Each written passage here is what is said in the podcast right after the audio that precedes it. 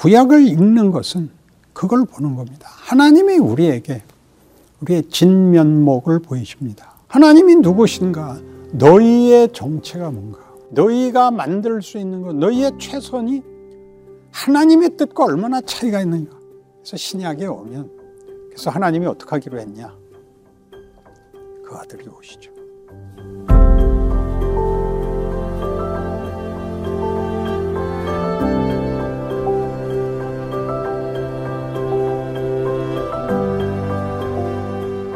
처음에 만나서 했을 때 했던 게 기독교를 특색 짓는 두 단어가 믿음과 사랑이라 그랬습니다.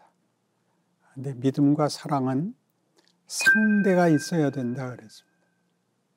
도덕성과 윤리를 가진 데는 상대성이 없습니다.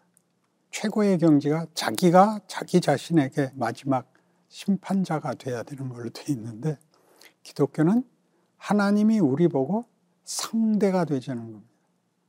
믿음과 사랑을 나눌 상대. 그러려면 대등해야 된다는 거죠. 왜냐하면 사랑은 대등하지 않으면 동정이 되고 믿음도 대등하지 않으면 강제력이 됩니다. 그러니까 자발성이 있어야 된다는 거죠. 자발성을 가지려면 자유가 주어져야 됩니다. 그렇죠? 근데 그 자유가 하나님과의 관계에 있어서 상대역을 할 만한 실력 있는 자리에 가려면 상당한 경지에 가야 됩니다. 그 상당한 경지라는 것은 예를 들면 뭐, 뭐 지혜에 있어서 무슨 자신의 존재론에 있어서 우리가 기대하는 가치에 있어서 상당한 자리에 가야 되는데 그렇게 가려면 겪어야 되는 겁니다. 경험해야 되는 과정이 있어야 분별, 통찰, 지혜라는 게 비로소 생기거든요. 하나님이 그걸 허락하십니다. 그러니까 각자의 인생에 하나님의 상대자로서 사랑과 믿음을 나눌 대상으로서 하나님이 우리에게 자유를 주셔서 자라나고 겪어보고 해보고 실패하고 그리고 기억고 하나님의 사랑과 믿음에 답할 수 있는 어, 학생으로서가 아니라 대상으로서 우리를 목적한 데 데려갈 것입니다. 이 일에 제일 방해가 되는 것이 뭐냐면 이런 기독교가 주장하는 사랑과 믿음이라는 기독교 신앙의 최고의 경지에 제일 반, 저, 손해가 되는 게 도덕과 윤리입니다. 이게 왜 도덕과 윤리가 문제냐면 도덕과 윤리는 인간이 할 수 있는 최선입니다. 인간이 자기가 할 수 있는 최선을 만들면 자기의 로마서 9장이나 10장에서 왜 이스라엘은 예수를 믿는 일에 실패했는가를 할 때 자기 의를 주장하느라고 하나님의 의를 받아들이지 못했다. 그렇게 말합니다. 하나님이 가고자 하는 데까지 가기에는 자기가 알고 있는 최선의 경지가 너무 만족스럽다 그럴까요? 어, 실상으로 따지면 너무 작은 것인데 그 편견에 왜곡에 붙잡혔다. 그렇게 얘기합니다. 그래서 인간이 도덕성과 윤리에 붙잡혀 있다, 혹은 종교성에 붙잡혀 있다는 것은 어디서 나타났냐면 구약 내내 사울왕부터 시작해서 열왕기에 이르러 남북왕조의 여러 왕이 등장하는데 그 왕들 중에는 하나님을 섬긴 정직한 왕과 하나님을 섬기지 않고 우상을 섬긴 악한 왕으로 대별되는 그 역사의 기록을 남깁니다. 사사기 때도 그랬고 열왕기 때도 그랬듯이 우리가 읽으면서 놀라는 것은 이 간단한 신앙을 왜 못 지켰을까입니다. 왜 하나님만 섬기면 되는데 왜, 왜 우상을 섬겼을까? 왜 이스라엘은 이렇게 못났을까? 그런 생각을 하게 되죠. 왜 못 지켰을 것 같습니까? 백성들이 해달라는 걸 하나님이 안 들어주시는 겁니다. 백성들이 원하는 것은 만사 형통입니다. 하나님은 우리를 어디로 데려가겠다고요? 하나님과 상대역을 만들겠답니다. 놀랍죠? 우리 다 이제 뭐 오해하는 대표적인 탕자의 비유에서 방탕한 아들이 나가서 회개하고 돌아왔다. 그렇게 간단한 얘기가 아니라 큰아들 얘기가 나오죠. 큰아들이 밭에서 일을 하다 돌아오는데 집에서 잔치 소리가 들려서 이게 무슨 소리냐? 당신 동생이 돌아와서 아버지께서 기뻐서 잔치를 벌였습니다. 아버지가 등장하죠. 얘야 와서 즐기자. 내 동생이 돌아왔다. 싫습니다. 나는 아버지를 위해서 한 번도 명령을 어긴 일이 없는데 저 자식은 온 재산을 드러내다 퍼먹었는데 언제 아버지가 내 친구들한테 염소 새끼라도 한 마리 잡아줬습니까? 그렇게 나오죠. 아버지 답이 뭐, 무섭습니다. 얘야, 내 것이 다네 것 아니야. 굉장한 거죠. 그러니까 큰아들은 자기가 하고 있는 일이 아버지가 시키는 일만 하고 있는 줄 알았지. 자기가 아버지의 뒤를 잇는 상속자라고는 생각을 못했던 거죠. 우리는 회개와 아, 그 중생의 기쁨에 아무리 강조를 해도 부족하지만 그건 출생이라는 걸 잊지 않아야 됩니다. 자라나야 됩니다. 이 자라나는 일에는 아버지가 아버지 같지 않고 어머니가 어머니 같지 않은 일이 빈번하게 일어납니다. 자식이 원하는 걸 안 해줍니다. 늘 말을 할 때는 다 해주겠다 그래 놓고 그건 안 된다 그럽니다. 그러니까 이제 돌죠. 우상은 뭐냐? 내 힘으로 할 수 없는 것. 그러나 내가 바라는 것을 해주는 신입니다. 내 힘으로는 결과를 얻을 수 없고 그 대신 내 말을 들어주는 그래서 나도 신한테 내 말을 들어줄 만큼 난 다 바치겠다. 다 바치지만 그 신은 그 신을 섬기는 자를 위해서 계획도 의지도 간섭도 없습니다. 이 싸움이 계속됩니다. 그래서 뭐 이제 열왕기 오면 아주 재밌는 사건이 말미에 일어나는데 예, 이스라엘은 좀 더 일찍 망하고 유다는 남았는데 그 말미에 나오는 아하스는 악한 왕이고 그 아들 히스기야는 선한 왕이고 그 아들 문하세는 악한 왕이고 문하세 다음에 요시아가 선한 왕이 나오고 그 다음 다음에는 시드기야 나라 말아먹는 자가 나오죠.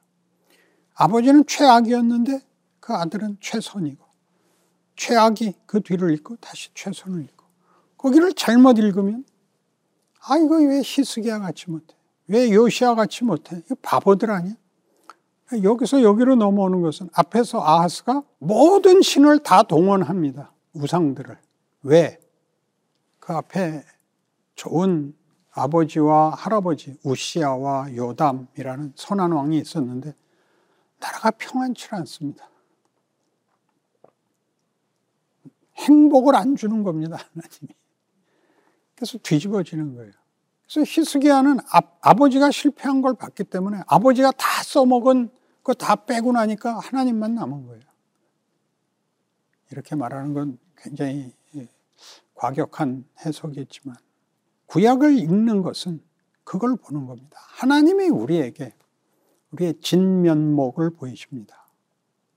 우리는 결국 우리의 생각의 최대치까지만을 하자 그러고 하나님은 더 가자 그런다는 얘기가 구약입니다.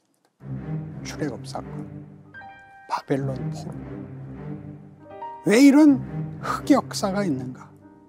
하나님이 우리를 가르치고 있는 겁니다. 우리가 제일 놀라는 것이 아까 창세기 12장을 얘기했는데 아브라함의 등장이 놀랍다 그랬죠. 거기서 복을 선언한다는 것은 전혀 문맥에 연결되지 않지 않습니까? 모세도 그렇게 보냄을 받습니다. 모세는 잊혀진 사람입니다.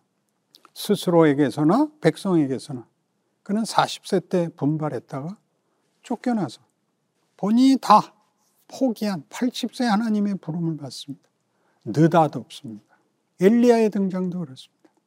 디셉 사람 엘리야가 아합에게 말하기를 내 말이 있을 때까지 가뭄이 계속될 거다.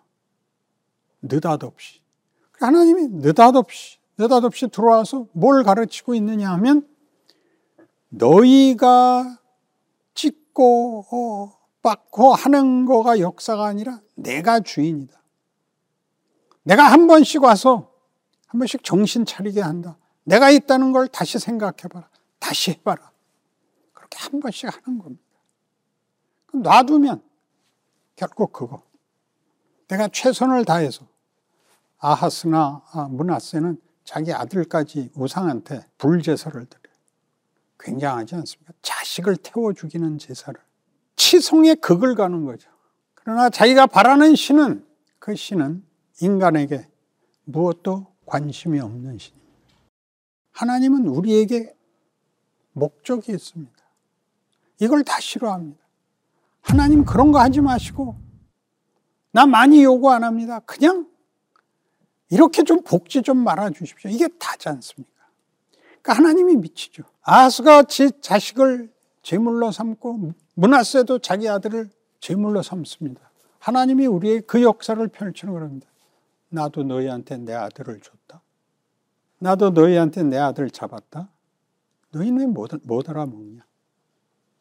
이게 기독교예요. 하나님이 누구신가? 너희의 정체가 뭔가? 너희가 만들 수 있는 것, 너희의 최선이 하나님의 뜻과 얼마나 차이가 있는가? 아담이 왜 불순종을 했는가? 아담이 자신이 최선이 되기를 바라고 최고가 되기를 바라는데 그건 지위의 싸움이 아니라 가치, 신분의 싸움에서 너희가 타협해버린 거다. 나는 그 꼴 못 본다.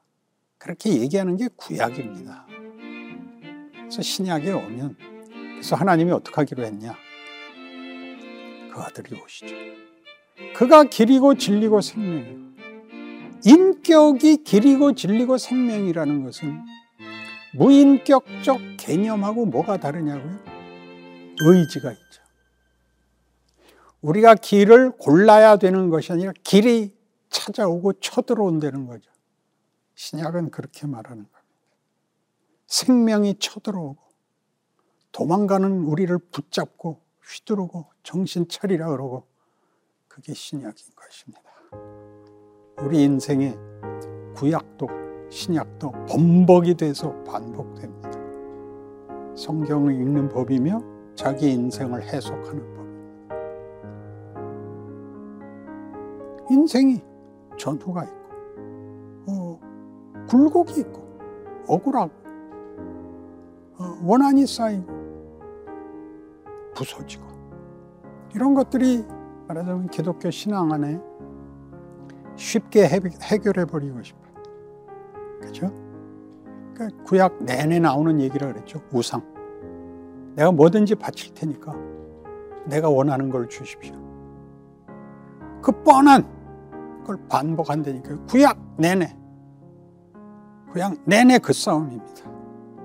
예수님 들고 흑흑흑흑 울면 그 다음에 모든 일이 풀리길 바라는 이상한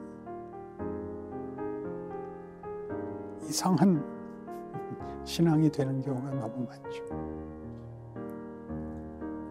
답이 없을 때, 그때가 중요합니다.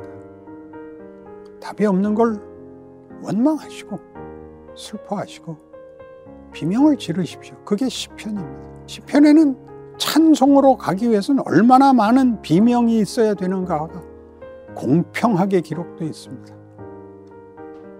믿음이란 우리라는 존재와 운명은 하나님 손에 있는데 하나님은 권력으로 잡고 있는 게 아니라 우리를 위해서 우리의 기대와 소원보다 더 큰 것을 만들려고 일하시는 분이야. 그 아들까지 주셨어. 이게 믿음이 좋은 거죠. 그리고 중간중간에 원망을 나누는 게 신앙생활이죠. 나도 그래. 나도 그래. 어떻게 넘어왔어? 몰라. 그런 얘기들을 하면 되죠. 산행을 하는 사람들이 한 유명한 말이 있습니다. 자, 자기가 올라가는 산은 보이지 않는다. 그래서 다 자기가 정당한 신앙생활을 하고 있는 것 같지도 않고 하나님이 간섭하는 인생 같지도 않을 겁니다. 정상적으로 가는 겁니다. 언제쯤 한 번씩 그 납득을 하느냐 하면 중간에 고개마루가 나와서 아래가 보일 때 내가 이만큼 올라왔다는 걸 보게 됩니다. 그 다음에 다시 계속 산을 올라가면 그 아래에서 고갯마루 올라간 거하고 똑같은 산행을 반복해야 됩니다. 제자리를 걷는 것 같다니까요. 그 다음 고갯마루에 가면 시야가 넓어지 아까하고는 또 달라지죠. 그렇게 큽니다.